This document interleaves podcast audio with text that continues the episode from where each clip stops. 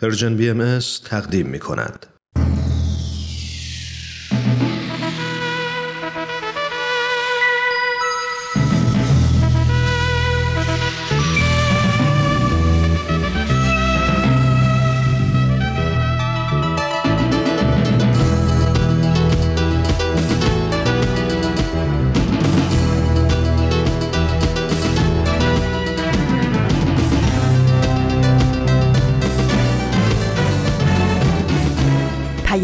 دوست.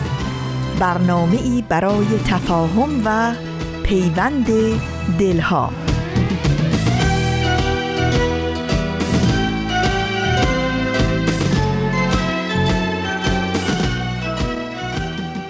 این یه پادکسته.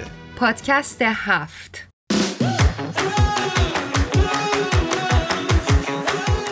امروز جمعه 25 مهر ماه سال 1399 خورشیدی برابر با 16 اکتبر 2020 میلادیه. این 24 رومین قسمت از پادکست هفته.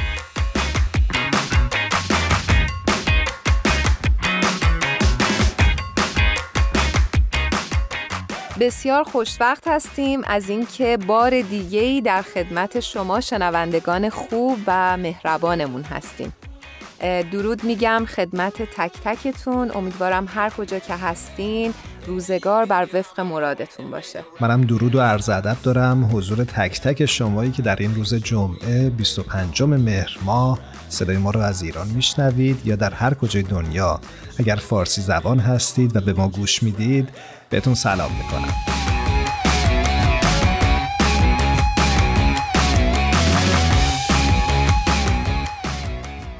هرانوش وقتی داشتی تقویم رو اعلام می کردی دیدم که امروز یعنی 16 اکتبر روز جهانی غذاست. یعنی روزی که به افتخار تأسیس سازمان فاو در سال 1945 نامگذاری شده و در سراسر جهان هم گرامی داشته میشه. توی این روز سازمان های بین المللی به منظور برقراری روابط در زمینه کشاورزی و همینطور زمین سازی برای جلوگیری از فقر و گرسنگی و نابودی محیط زیست تلاش می‌کنن همونطور که شنونده های عزیزمون می‌دونن ما سعی می‌کنیم روزهایی رو که درش پادکست هفت رو ضبط می‌کنیم اگر روز خاصی روز جهانی خاصی باشه حتما بهش اشاره بکنیم و ایمان جان درست گفتی بله. امروز روز جهانی غذا هست و به نظر من میاد که این روز می‌تونه یک تلنگری باشه برای بیداری وجدانهای به خواب رفته.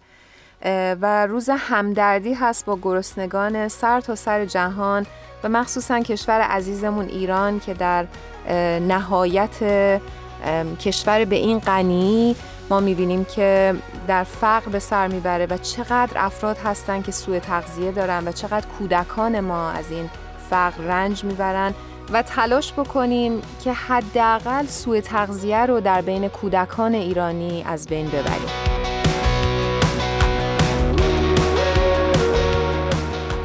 امروز موضوع ما آموزش آنلاین هستش. ایمان می‌خوام ازت سوال بکنم که تو تجربه در این رابطه داشتی؟ یعنی تا به حال شده که آنلاین درس بخونی؟ آره در زمانی که در دانشگاه بودم بعضی دروسی که میگذروندیم به صورت آنلاین ارائه می‌شد.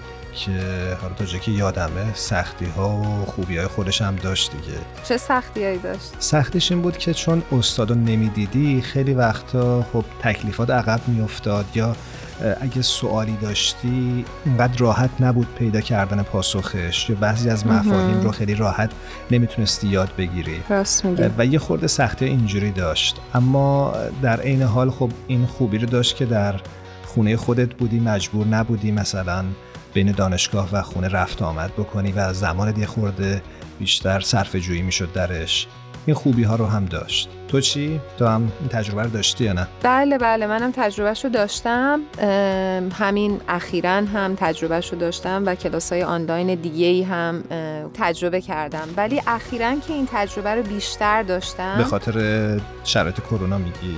بله بله به خاطر شرایط کرونا چون دارم درس می‌خونم و به نظرم برای بعضی افراد می‌تونه خیلی سخت باشه. برای بعضی از افرادم می‌تونه راحت باشه. من جزو دسته هاییم که خیلی برام سخت بود. به خاطر وجود بچه ها توی خونه و یه مقدار کارای زیادی که داشتم و اون تمرکز و اون سکوت رو نداشتم خیلی خیلی برای من تجربه سختی بود. ولی باهاش کنار اومدم. ولی در کل دوست ندارم. اصلا تحصیل آنلاین رو دوست ندارم. بله متوجه میشم. فکر می‌کنم که آره برای کسایی که به خصوص خونواده دارن خیلی شرایط سختتر میشه. در شرایطی که بچه ها هم خونه باشن تحصیل آنلاین می‌تونه مشکل باشه. بله.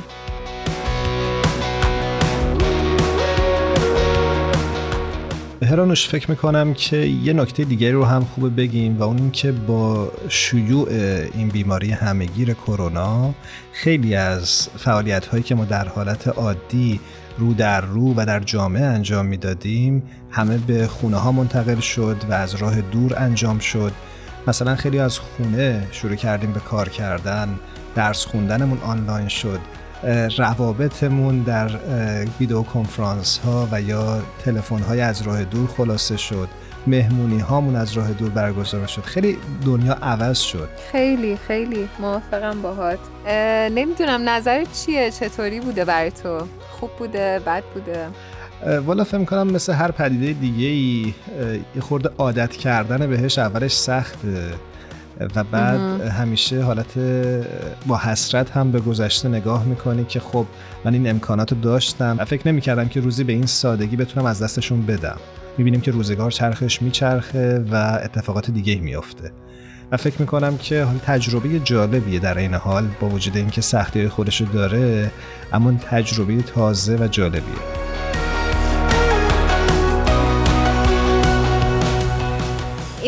داشتم به چی فکر می‌کردم اینکه همه ماها خیلی چیزا یاد گرفتیم و خیلی خیلی خلاقتر شدیم. اینطور نیست؟ درسته. آره فکر می‌کنم بحث خیلی جالبی این داستان داستان خلاقیت در تنگنا. آره چون من هر کسی رو می‌بینم می‌بینم داره یه فکری می‌کنه که چطوری بهتر آموزش بده آنلاین. اگه داره مثلا استادی هست که داره آموزش میده یا چطوری حتی آموزش ببینه شرایطش رو منظم تر بکنه خیلی خیلی می‌بینم که این تکاپو در بین همه اتفاق افتاده و همه دارن یه راهی رو پیدا می‌کنن که بتونیم بهتر یاد بگیریم شرایط جدید رو. کاملا باید موافقم. فکر می‌کنم قبل از اینکه بحثمون رو بیشتر ادامه بدیم بریم سراغ آزین ایقانی که روی خط تلفن منتظر ماست. بعد دوباره بحث رو پی می‌گیریم. بله حتما. بریم صحبت کنیم. آزین ایقانی عزیز رو روی خط داریم. بسیار خوشحالیم از اینکه دوباره در خدمتت هستیم. آزین جون خوش اومدی. هرانوش عزیزم امیدوارم حالت خوب باشه. ممنونم که اجازه دادید باز هم با شما باشم در این برنامه. فدای لطفت. درود بر تو آزین جان. این برنامه برنامه خودته. خیلی خوش اومدی. مرسی ایمان جان. ممنونم. خب امروز برامون چه مطلبی آوردی آزین جان؟ ایمان عزیزم امروز می‌خوام مطلبی رو براتون بیان بکنم درباره مشارکت دانشجویان در گفتگوهایی درباره تغییر اجتماعی همونطور که خودتون می‌دونید این روزها تمام مطالب به نوعی بازخوردی از این مطلب در واقع بیماری عالمگیر کرونا و تاثیرات اون بر جهان هستش به نظر میاد تمام مطالبی رو که براتون بیان می‌کنم به نوعی در واقع تاثیر گرفته از همین مطلبه. ولی خب این واقعیت جهان امروزمونه و خوشبختانه اتفاقات خوبی در واقع در برابر این مطلب داره رخ میده چیزهایی که امیدوار کننده هستش. یکی از همین مطالب در واقع همین گفتمان بین دانشجویان و اظهار نظرهایی هست که به نظر من خیلی جالب اومد. امیدوارم که از نظر شما هم در واقع جالب باشه. حتما. مطلب این هستش که در این دوران پر ابهام جوانان به طور خاص با پرسش هایی درباره آینده جهان و جایگاه خودشون در اون مواجه شدن. مؤسسه مطالعات رفاه جهانی ISGP برای کمک به دانشجویان در مواجهه با این پرسش ها فضاهایی رو برای جوانان ایجاد کرده تا برای گفتگوهای متمرکز بتونن دور هم جمع بشن خیلی عالی داشتم فکر می کردم که نظر شرکت کننده ها چی بوده؟ نظرات خیلی جالبی در واقع از این دانشجویان دارم که براتون بگم. شرکت کننده ای از روسیه میگه فکر کردم به اینکه هر یک از ما چطور می‌تونه اجتماع رو تغییر بده بسیار پیچیده است. اما می‌تونیم از طریق تلاش های مردمی که با هم در یک محله یا روستا یا در حیطه شغلی خودشون اقدام می‌کنن تغییر رو مشاهده کنیم. ما می‌تونیم درباره خدمت و همکاری در این سطوح یاد بگیریم. قطعا درسته. و شرکت کننده دیگه ای از هند عنوان می‌کنه. اکنون زمان این نیست که در انتظار بازگشت به وضعیت به اصطلاح عادی وقت خودمون رو تلف کنیم. اگر خواهان مشارکت سازنده در این دوران هستیم کارهای زیادی هست که می‌تونیم انجام بدیم. چه جالب. بسیار خوب. حالا اصلا محوریت این گفتگوها رو هم میشه توضیح بدید که چی بوده؟ این گفتگوها شرکت کنندگان رو به بررسی بیشتر درباره رابطه علم و دین سوق میده. به ویژه اینکه چطور علم و دین به عنوان نظامهای در حال تکامل دانش و عمل می‌تونن همکاری کنن تا تعصبات و خرافات رو ریشهکن کنن و موجب پیشرفت نوع انسان بشن. در همین ارتباطی که از شرکت کنندگان از برزیل اینطور میگه که حجم زیادی از اطلاعاتی که درباره ویروس کرونا در رسانه های اجتماعی منتشر میشه گیج کننده است. اگه ما از علم به عنوان وسیله برای کاوش جهان استفاده کنیم روش ها و ابزارهایی رو که از طریق اون میشه راجع به واقعیت نتیجه گیری کرد رو درک خواهیم کرد. دین به ما کمک می‌کنه تا متوجه بشیم چگونه اصول معنوی مانند عدالت و به هم پیوستگی نوع بشر می‌تونن برای حل مسائلی مثل نابرابری اقتصادی که در دوران بیماری عالمگیر شدت پیدا کرده به کار گرفته بشن. خیلی عالی. مرسی ازت آزین جون. خیلی عالی بود ممنونم. خواهش می‌کنم عزیزم. امیدوارم تا هفته دیگه که دوباره باید همراه میشیم خوب و خوش باشی. امیدوارم من هفته دیگه باز هم مطالب امیدوار کننده تری براتون داشته باشم. قطعا همینطور. متشکر خدا حافظ خواهش می‌کنم. خدا نگهدار همگی. خدا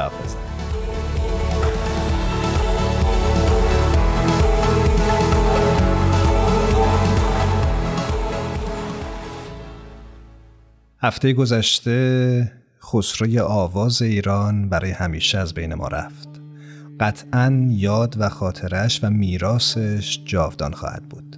هرگز نمیرد آنکه دلش زنده شد به عشق ثبت است بر جریده عالم دوام ما. به یاد استاد شجریان عزیزمون و بسیار متاسف هستیم برای از دست دادنشون دوست داشتیم که آهنگ یاد ایامی رو تقدیم همه شنونده های خوبمون بکنیم. یاد ایامی که در گلشن فقانی داشتم در میان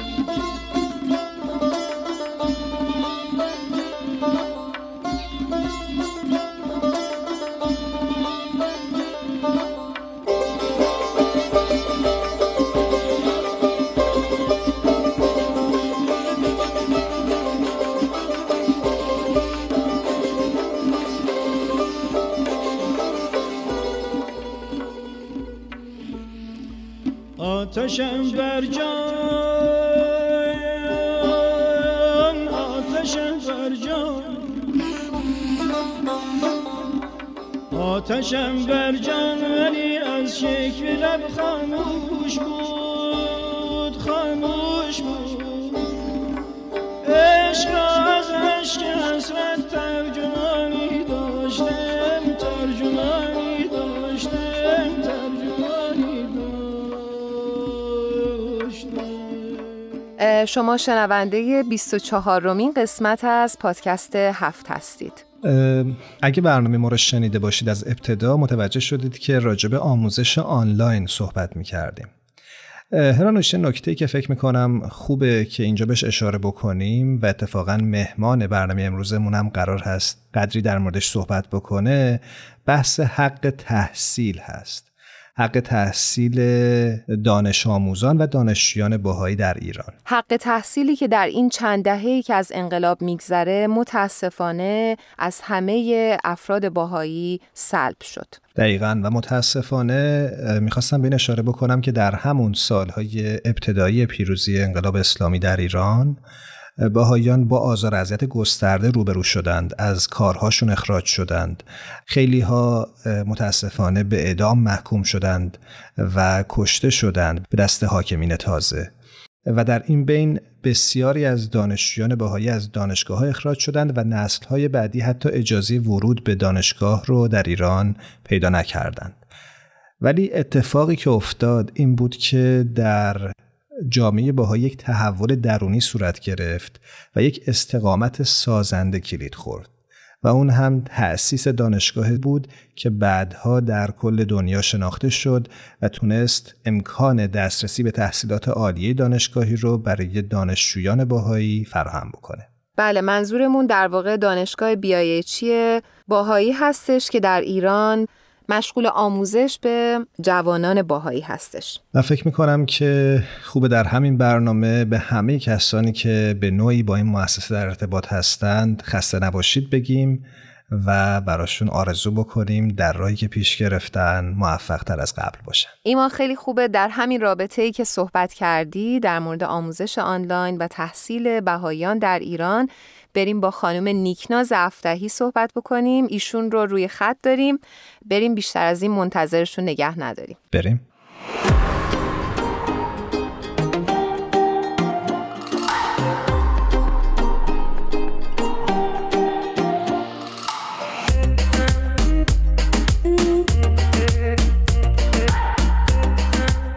خانم نیکناز افتهی روی خط تلفن با ما همراه. نیکناز جان به سلام می‌کنم. به برنامه ما خوش اومدی.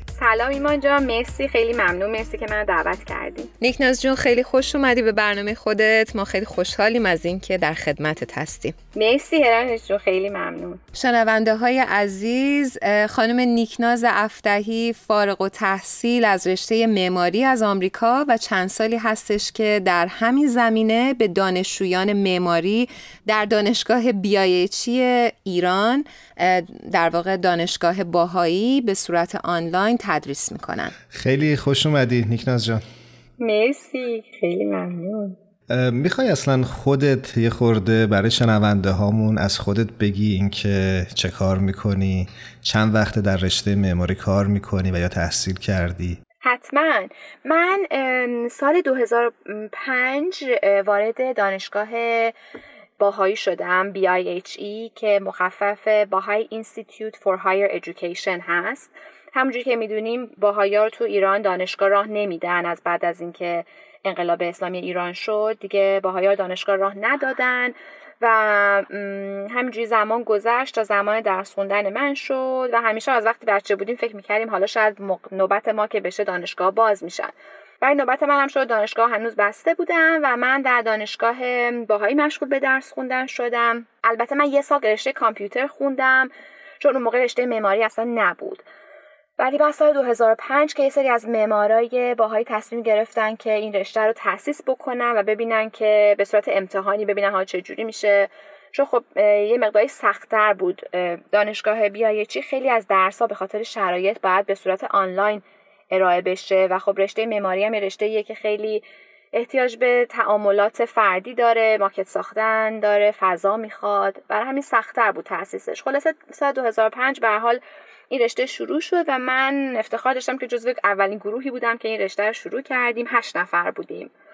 ولی بعد دیگه سالهای بعد هی بیشتر شدن گروه ها بزرگتر شدن و بعد 2010 اومدم امریکا.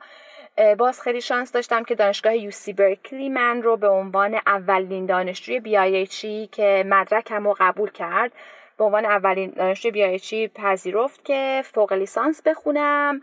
و بعد دیگه 2014 فارغ التحصیل شدم البته 2012 شروع کردم تا 2014 که تموم شد درسم. درسته. و یک نکته خیلی خوبی رو اشاره کردی و اون که فارغ تحصیلان دانشگاه بیایچی باهایی در ایران بعدها موفق شدن در معتبرترین دانشگاه های دنیا ادامه تحصیل بدن و این خودش شاید سند معتبری باشه بر اهمیت و اعتبار این دانشگاه. مرسی. بله واقعا خیلی احساس خوبی داشتم چون فکر کردم تمام زحماتی که اساتید بر ما کشیدن تو ایران با همه شرایط واقعا خیلی سخته فداکاری ها خیلی ها رفتن زندان هنوزم میرن استادا.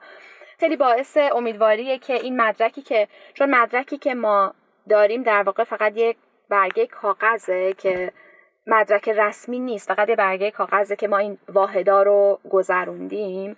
و خیلی باعث خوشحالی بود که دانشگاه برکلی پذیرفت و همونجوری که ایمان جان گفتن خیلی دانشگاه های معتبر دیگه که دوستای نزدیک من دانشگاه هاروارد رفت یکی دیگه از دوستام یل رفت یکی دیگه از همکلاسیام UCLA رفت. خلاصه همه بچههایی که اومدن البته همم هم نیومدن خیلی از دوستانم در ایران موندن و اونجا دارن فعالیت می‌کنن ولی کسایی هم که اومدن همه بهترین دانشگاه قبول شدن. آفرین آفرین خیلی عالی. بسیار خوب. نیکناز جون خودت چند سالی هستش که آنلاین درس خوندی و می‌خوام از تجربت برامون بگی که چجوری آنلاین درس میدی چه کار می‌کنی؟ یه مقدار بیشتر برامون توضیح بدی. حتما حتما. خیلی خوشحال میشم. خیلی سوال خوبیه. چون الان که همه دنیا به خاطر این داستان کرونا درس خوندن آنلاین شده خیلی خیلی سوال خوبیه و خیلی به زمان الان می‌خوره. راستش دانشگاه بیایچی به خاطر شرایطی که تو ایران هست خیلی خوب متاسفانه اذیت میشن استادا و دانشجوها درس بخونن. همیشه دولت اذیت می‌کنه چون میگن که شما باهایی اصلا حق درس خوندن ندارین. برای همین به خاطر شرایط خیلی از درس ها از سال 2003 یعنی خیلی سال پیش سالها قبل از این کرونا شروع بشه خیلی از درس ها به صورت آنلاین ارائه می شد بله. و منم که رشته معماری خوندم البته رشته معماری همونجوری که گفتم به خاطر طبیعتش و به خاطر نوعش نوع درسایی که ما داریم یه ذره سختره ولی باز هم درس آنلاین داشتیم ولی کمتر بود از رشته های دیگه. مثلا خیلی از رشته های دیگه من می‌دونم مثلا مثل کامپیوتر خیلی از درساشون آنلاین ارائه میشه ولی خب معماری کمتر بود. ولی بازم داشتیم درس های آنلاین. مثل مثلا درس سازه های استراکچر سازه های ساختمونی یا خیلی درس های دیگه آنلاین بود.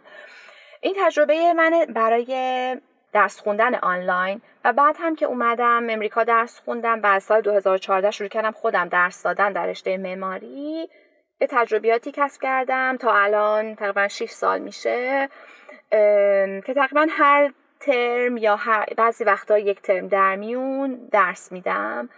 و خیلی تجربه خوبی بوده.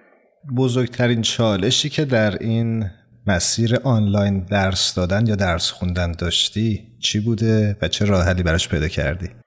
چالش بزرگترین چالش آنلاین درس خوندن به نظرم نبود اون تعاملات فردی و گروهی و فقدان کلاس های فیزیکی و کلاس های حضوری. البته اینم بگم که درس خوندن در بیایچی حالا اصلا خودش داستان جداییه. یعنی یک لایه و یک طبقه مشکلات بیشتری داره که خب خیلی زیاده. مثلا درسی که می‌خونی مدرکی که می‌گیری اصلا تو ایران قابل قبول نیست. دانشگاه تو هر روز ممکنه بیان استاد ببرن زندانی کنن. خلاصه از این داستان هست که امروز نمی‌خوایم حالا راجبش صحبت کنیم. شاید یه جلسه دیگه فقط راجع به داستانهای بیایچی و خاطرات بیایچی صحبت کنیم.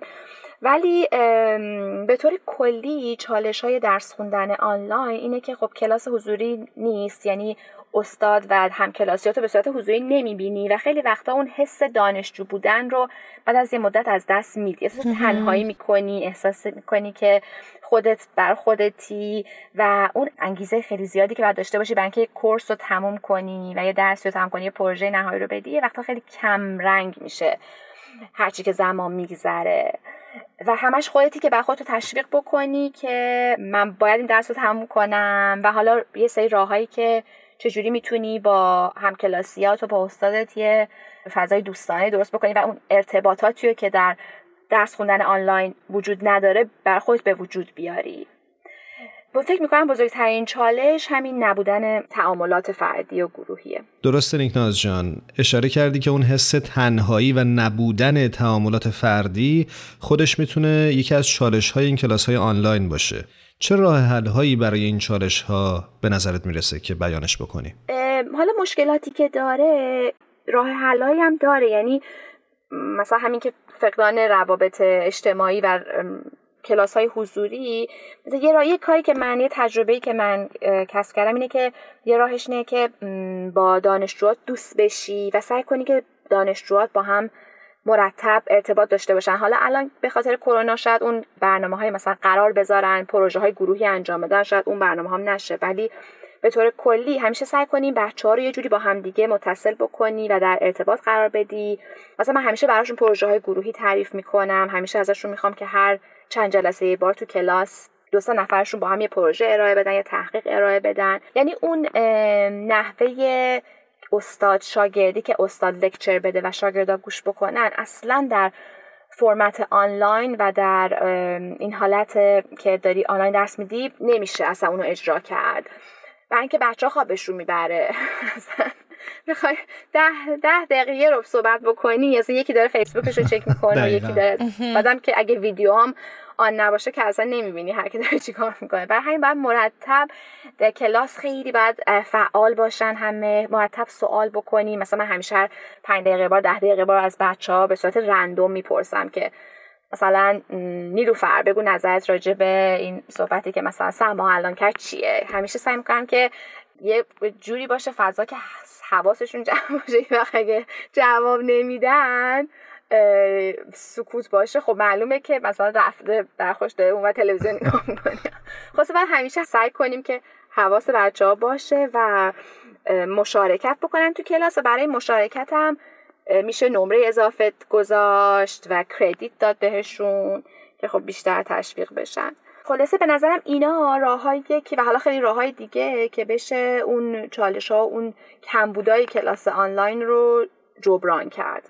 می‌خواستم اینو در ادامه صحبتت بگم که فکر کنم خیلی مسئولیتاتون خیلی بیشتر شده و چالشاتون بیشتر شده. دقیقا. اینطور که به نظر میاد. آره یعنی بله. فکر می‌کنم که خیلی خیلی کار بزرگی دارین انجام میدین. کاملا. دقیقا. مرسی جان. کاملا درسته. یعنی این فرمت جدیدی که درس خوندن آنلاین داره و تدریس آنلاین داره دیگه باید خیلی جدیده دیگه. یعنی اون حالت استاد شاگردی که تو بیا یه لکچر یک ساعته بدی که البته خب اونم سختی خوش داشت. بعد یه لکچر آماده می‌کردی و کار خوش می‌کردی. ولی دیگه الان بعد مداوم به راه های خلاقانه و راه های جدید فکر کرد. مثل هر کار دیگه که الان باید خیلی سعی کنی خلاق باشی که کار دیده بشه. این درس دادن هم همینجوری شده. بعد مداوم فکر کرد که چجوری میشه این ارائه درس رو خلاقانه تر کرد که بچه ها بیشتر در کلاس مشارکت بکنن و نتیجه بهتر و مؤثرتری داشته باشه آموزش. نیکناز جون برامون از چالش ها و مشکلات درس خوندن آنلاین گفتی. حالا دوست داریم برامون یه مقدار از نکات مثبت و فایده های درس خوندن آنلاین هم بگی. حتما. به نظرم یکی از مزایا و فرصت هایی که درس خوندن آنلاین به وجود میاره اینه که یه سری خسائل در ما به وجود میاره و اونا رو تقویت می‌کنه. مثل مثلا مسئولیت پذیری در برابر پیشرفت خودمون. یعنی اینکه بیشتر می‌فهمیم که خودمون مسئولی بر پیشرفت کردن خودمون. کسی قرار نیست بالا سرمون وایسه و ازمون یه تکلیفی رو بخواد. مثلا فرض کنید این کلاس آنلاین خب امروز کلاس هست دوباره هفته بعد هست و چون کلاس حضوری کمه خیلی وقتا ممکنه یادمون بره که بعد تکلیف چی بوده. حالا این درس خوندن حالا اینو بهمون یاد میده که خودمون خیلی باید مسئول باشیم و درست.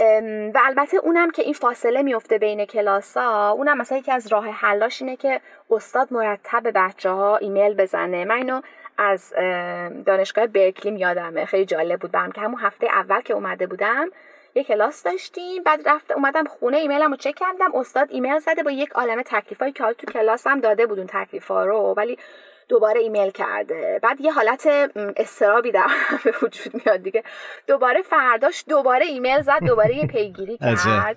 من اولش خیلی اعصابم خورد شد که چرا اینجوریه؟ مثلا هر روز داره یک عالم اضطراب میده. استاد. جالبه که من اینو از خیلی ها شنیدم. جالب. ولی بعد فکر چقدر کار خوبی می‌کرد که همش یادآوری می‌کرد و حالا خودم با دانشجوام این کار می‌کنم. یعنی می‌دونم که شاید اولش اونا خیلی خوششون نیاد و اعصابشون خوشه بگن این نیکی هم که دم به دقیقه داره بر ما ایمیل می‌زنه. ولی یادآوری خوبیه دیگه. به هر حال حالا اینم یه راهشه. نیکنس جون به نظرم میاد که اولش دانشجوها ممکنه که عادت نداشته باشن ولی بعد از این مدتی اصلا خو می‌کنن به این حالتی که شماها اینقدر پیگیر هستین. به خاطر اینکه خودم این تجربه رو داشتم. من اوایل خیلی برام عجیب بود که چرا اینقدر این استاده به من ایمیل می‌زنه. بعدا اگه مثلا یکم وقفه میافتاد می‌گفتم آ چرا به من ایمیل نمی‌زنه؟ عادت می‌کنید بهش. آره عادت آره. می‌کنیم و خیلی خوبه. خیلی فعال نگه میداره دانشجو رو. خیلی. و اینکه حالا ممکنه اون استرابو به آدم منتقل کنه و در عین حالم یه احساس خوبی هم هست که استاده براش من مهمم. بله یعنی بله کاملا. وقت می‌ذاره داره برای این درس وقت می‌ذاره داره برای من وقت می‌ذاره. از اون برم اینم احساس خوبشه. بسیار خلاصه آره به نظرم یکی از مزایایی که آن آنلاین داره اینه که احساس مسئولیت پذیری و جدیت رو در ما به وجود میاره و اینکه خلاق باشیم. اگه که مثلا انگ می‌بینیم انگیزمون داره از بین میره یه وقت خودمون فکر کنیم که خب من چیکار کنم الان که انگیزم زیاد بشه برم بشینم توی کتابخونه درس بخونم برم بشینم توی کافی شاپ درس بخونم شاید اینجوری بهتر باشه.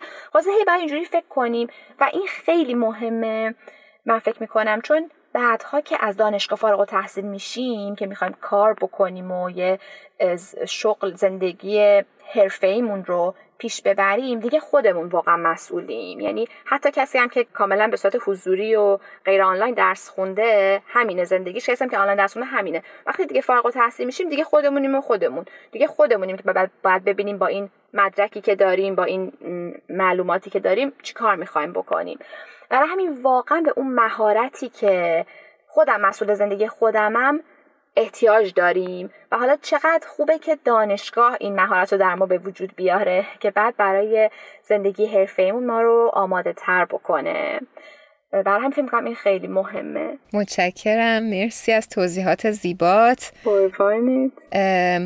نیکناز جون ما در این قسمت از برنامه نمی‌دونم که خبر داری یا نه ولی یه سپرایز داریم برای شنونده هامون و می‌خوایم که شما یک ترانه ای رو که علاقه داری بهش رو تقدیم شنونده هامون بکنی. شاید خیلی قافل گیرت کردیم ولی خب. ببینیم سلیقه نیکناز چطوره. یعنی چیزی بخونم یا هم بخونم براتون؟ نه نه. اگه بخونم که عالی اما می‌خواستیم یه ترانه تقدیم کنیم. چیزی که خیلی دوست داری ترانه که خیلی خود دوست داری و گوش میدی. مرسی. اگه از قبل گفته بودین آماده می‌کردم میسی براتون اجرا می‌کردم ولی نه با شوخی می‌کنم. من خیلی آهنگای مختلف گوش می‌کنم. یه ترانه ایرانی تقدیم کن به شنونده هامون ایرانی حتما.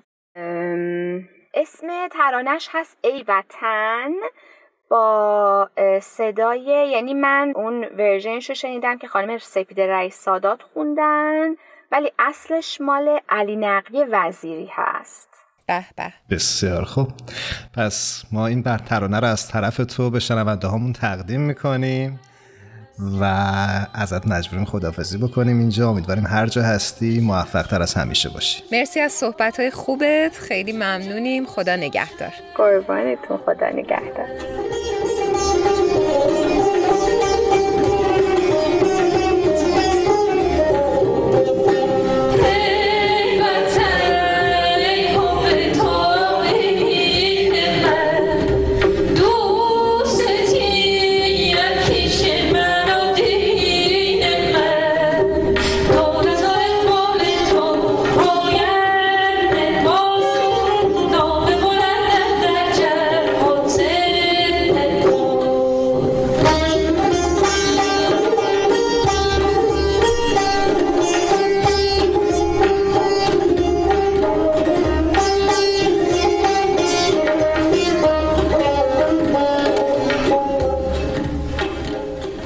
شما شنونده های خوب پادکست هفت همیشه می‌تونید ما رو در صفحات Persian BMS در شبکه های اجتماعی مثل اینستاگرام و فیسبوک دنبال بکنید و همینطور به کانال تلگرام این رسانه هم سر بزنید تا بتونید به آرشیو برنامه های Persian BMS دسترسی داشته باشید. ایمان همونطور که نیکناز اشاره کرد خیلی جالبه که خیلی از دانشجوهای بهایی که در BIHE ایران تحصیل کردن موفق شدن که در یکی از بهترین دانشگاه های آمریکا هم ادامه تحصیل بدن و این خیلی جالب بود. دقیقا و فکر می‌کنم البته محدود به دانشگاه های معتبر در امریکا نبوده بلکه فارغ تحصیلان دانشگاه بیایشی در بسیاری از دانشگاه های معتبر دنیا پذیرش گرفتن و امکان ادامه تحصیل براشون فراهم شد.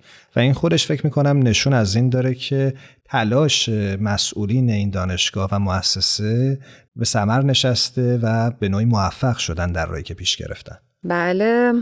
خب ایمان بریم با فرنک جون صحبت بکنیم. ایشون روی خط هستن. منتظرشون نگه نداریم. بریم.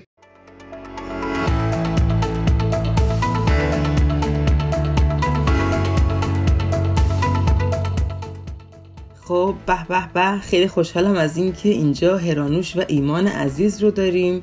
خیلی خوشحالم. خوش اومدین. خیلی خوش اومدین. دیگه انقدر به من گفتید برنامه خودتونه برنامه خودتونه. یه جور حق آب و گل در من چیز شد ریشه دار شد. می‌کنم. گفتم این بار من به شما خوش آمد بگم. مرسی مرسی. ما به شما خوش آمد میگیم. خیلی خوش اومدین. به حال در خدمتتون هستیم ما خیلی خوشحال هستیم از اینکه روی خط شما هستیم. بله بله منم خیلی خوشحالم که میزبان شما هستم این بار. قربونتون. خیلی خیلی. ما حالا بهتون خوش آمده دوباره میگیم. مرسی فرانک جان که با ما همراهی مثل همیشه. یادرید متشکرم. مثل همیشه پر انرژی و خندان. متشکرم. مرسی. از شما انرژی می‌گیرم. اختیار داری قربونت. قربونتون.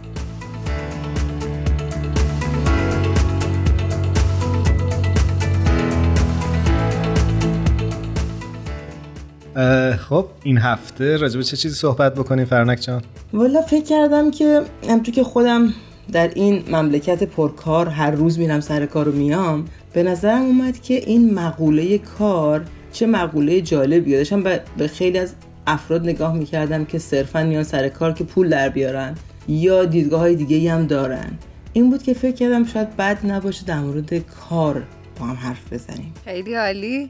خب حالا این مبحث کار چه چیزی راجبش می‌خواید بگید؟ فکر کردم که بیایم ببینیم که در آین باهایی چه دیدگاهی نسبت به کار هست که آیا فقط برای کسب درآمد هست؟ خب کسب درآمد هم البته خیلی قضیه مهمیه ولی چه بینش فراتری آیا درش هست یا نه؟ اگه موافق باشید. حتما. فرنک جون اگه بتونیم بیشتر برای مخاطبینمون باز بکنید که در واقع مفهوم کار و رفاه و ثروت توی دیانت باهایی چی هست خیلی ممنون میشیم. بله توی آین باهایی یه حد متعادلی از رفاه و ثروت که برای بقای انسان لازم باشه خب مسلما در نظر گرفته شده یعنی یه حد متعادل از رفاه و ثروت رو باید همگان داشته باشن. و در واقع یک حکمی هست که بعد از سن بلوغ ضروری هست که آدم ها برن و کسب ثروت بکنن. منتها خب تأکید اکید شده که این کسب ثروت از راه کار و تلاش در عرصه صنعت و تجارت و کشاورزی و هنر و اینجور مقولاتی که در واقع نفع عموم درش هست کسب بشه ثروت که وقتی خودم به همین این مقوله نگاه می‌کنم که خیلی ساده توصیه شده که همه کار بکنن حتما کسب ثروت بکنن ولی مثلا از همین راه های صنعت و تجارت و کشاورزی و هنر. یعنی همینجا خودش تو همین یه جمله کوچیک یه دیدگاهی به ما میده از کار که چقدر مهمه که دیدگاه خدمت ما به جامعه در نظر گرفته بشه. فکر می‌کنم این مفهوم خدمت رو میشه خیلی راجبش صحبت کرد. وقتی میگیم خدمت این دقیقا راجب چه چیزی حرف می‌زنیم؟ در واقع فکر کنم برای همه روشن و واضح باشه و شاید خیلی از آدمای این روزگار حتی اونا که با دیانت بای آشنا نباشن هم دقیقا این مفهوم رو خودشون قلبا لمس کرده باشن که وقتی کاری انجام میدی که در اون نیاز دیگران برطرف میشه باعث خوشحالیشون میشم باعث سرورشون میشم اینها اینا همه خدماتی است که ما ارائه میدیم. و مسلما این چیزی که از خوشحالی و سرور عرض کردم اشتباه برداشت نشه که مثلا خب بس هر چیزی که باعث خوشحالی و سرور رو ما پول در میاریم ازش استفاده بکنیم. نه یک چیز عمیق قلبی درون یک سرور درونی رو منظورم بود. درست. و در واقع در دیانت بهایی کاری که با روحیه خدمت انجام بشه عبادت محسوب میشه. این به نظر من خیلی جمله عمیقی هست. بله کاملا. فرنک جون در دنباله صحبت شما یه بیانی از حضرت عبدالبها یادم اومد که میفرمایند ثروت و غنا بسیار ممدوح اگر هیئت جمعیت ملت غنی باشد ولکن اگر اشخاص معدوده غنای فاحش داشته و سائرین محتاج و مفتقر و از آن غنا اثر و ثمری حاصل نشود این غنا از برای آن غنی خسران مبین است. به عجب اشاره زیبایی کردی هرانشتان مرسی. مرحبا به حافظت. آره دیدم خیلی مرتبطه به این صحبتی که فرنک جون گفتن. از حفظ خوندی واقعا؟ بله خب چه اشکال داره؟ منم یه بیان حفظ باشم.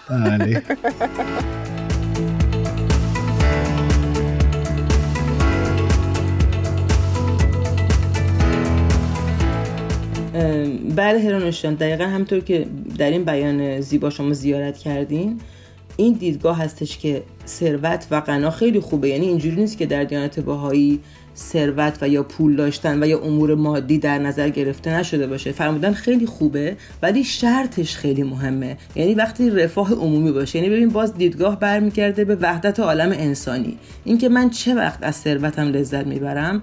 وقتی که ببینم بقیه انسان هم در رفاه نسبی هستن و یا از این ثروت نفعی برای دیگران هم حاصل میشه. که یادم افتاد از یکی از دوازده تعالیم دیانت باهایی که از تعدیل معیشت. یعنی چی؟ یعنی اقتصاددانان. باید کاری بکنن که در دنیا نه فقر فاحش باشه نه ثروت فاحش. مسلما همه نباید در یک سطح باشن چون آدم اصلا با هم فرق می‌کنن. ولی یک رفاه نسبی که همه انسان ها از حقوق اولیه خودشون برخوردار باشن این میشه جامعه سالم. وقتی یه جامعه ای درش تعدیل معیشت هست دیدگاه از کار این نیست که فقط من بر نفع شخصی خودم کار کنم.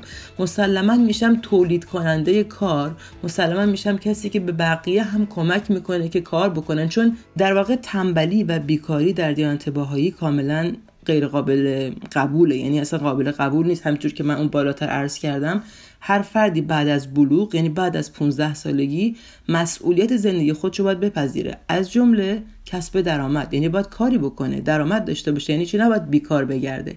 ولی مسلما منظور اینه که در یک چرخه سالمی زندگی بکنیم که همه نه تنها سربار دیگران نیستند بلکه در حال کمک به همدیگه هستیم تا هر کس بتونه بهتر کار بکنه. قطعا همینطوره عزیزان فرصت هست من یک بیان کوتاه از حضرت عبدالبها بخونم و حسن ختام صحبتان باشه؟ بله فرنک جون البته این برنامه خودتون هست. آره یادم رفت یه لحظه.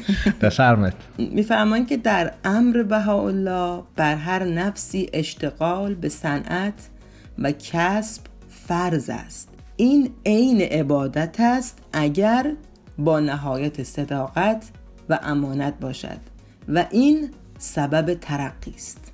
بسیار زیبا. ممنونیم از شما که ما رو مهمان کردید به این بیان زیبا. قربان شما. مرسی عزیز. تا یه برنامه دیگه مراقب خودتون باشید. به همچنین وقت همگی بخیر. خوب و خوش باشی فرنک جون. مرسی عزیز.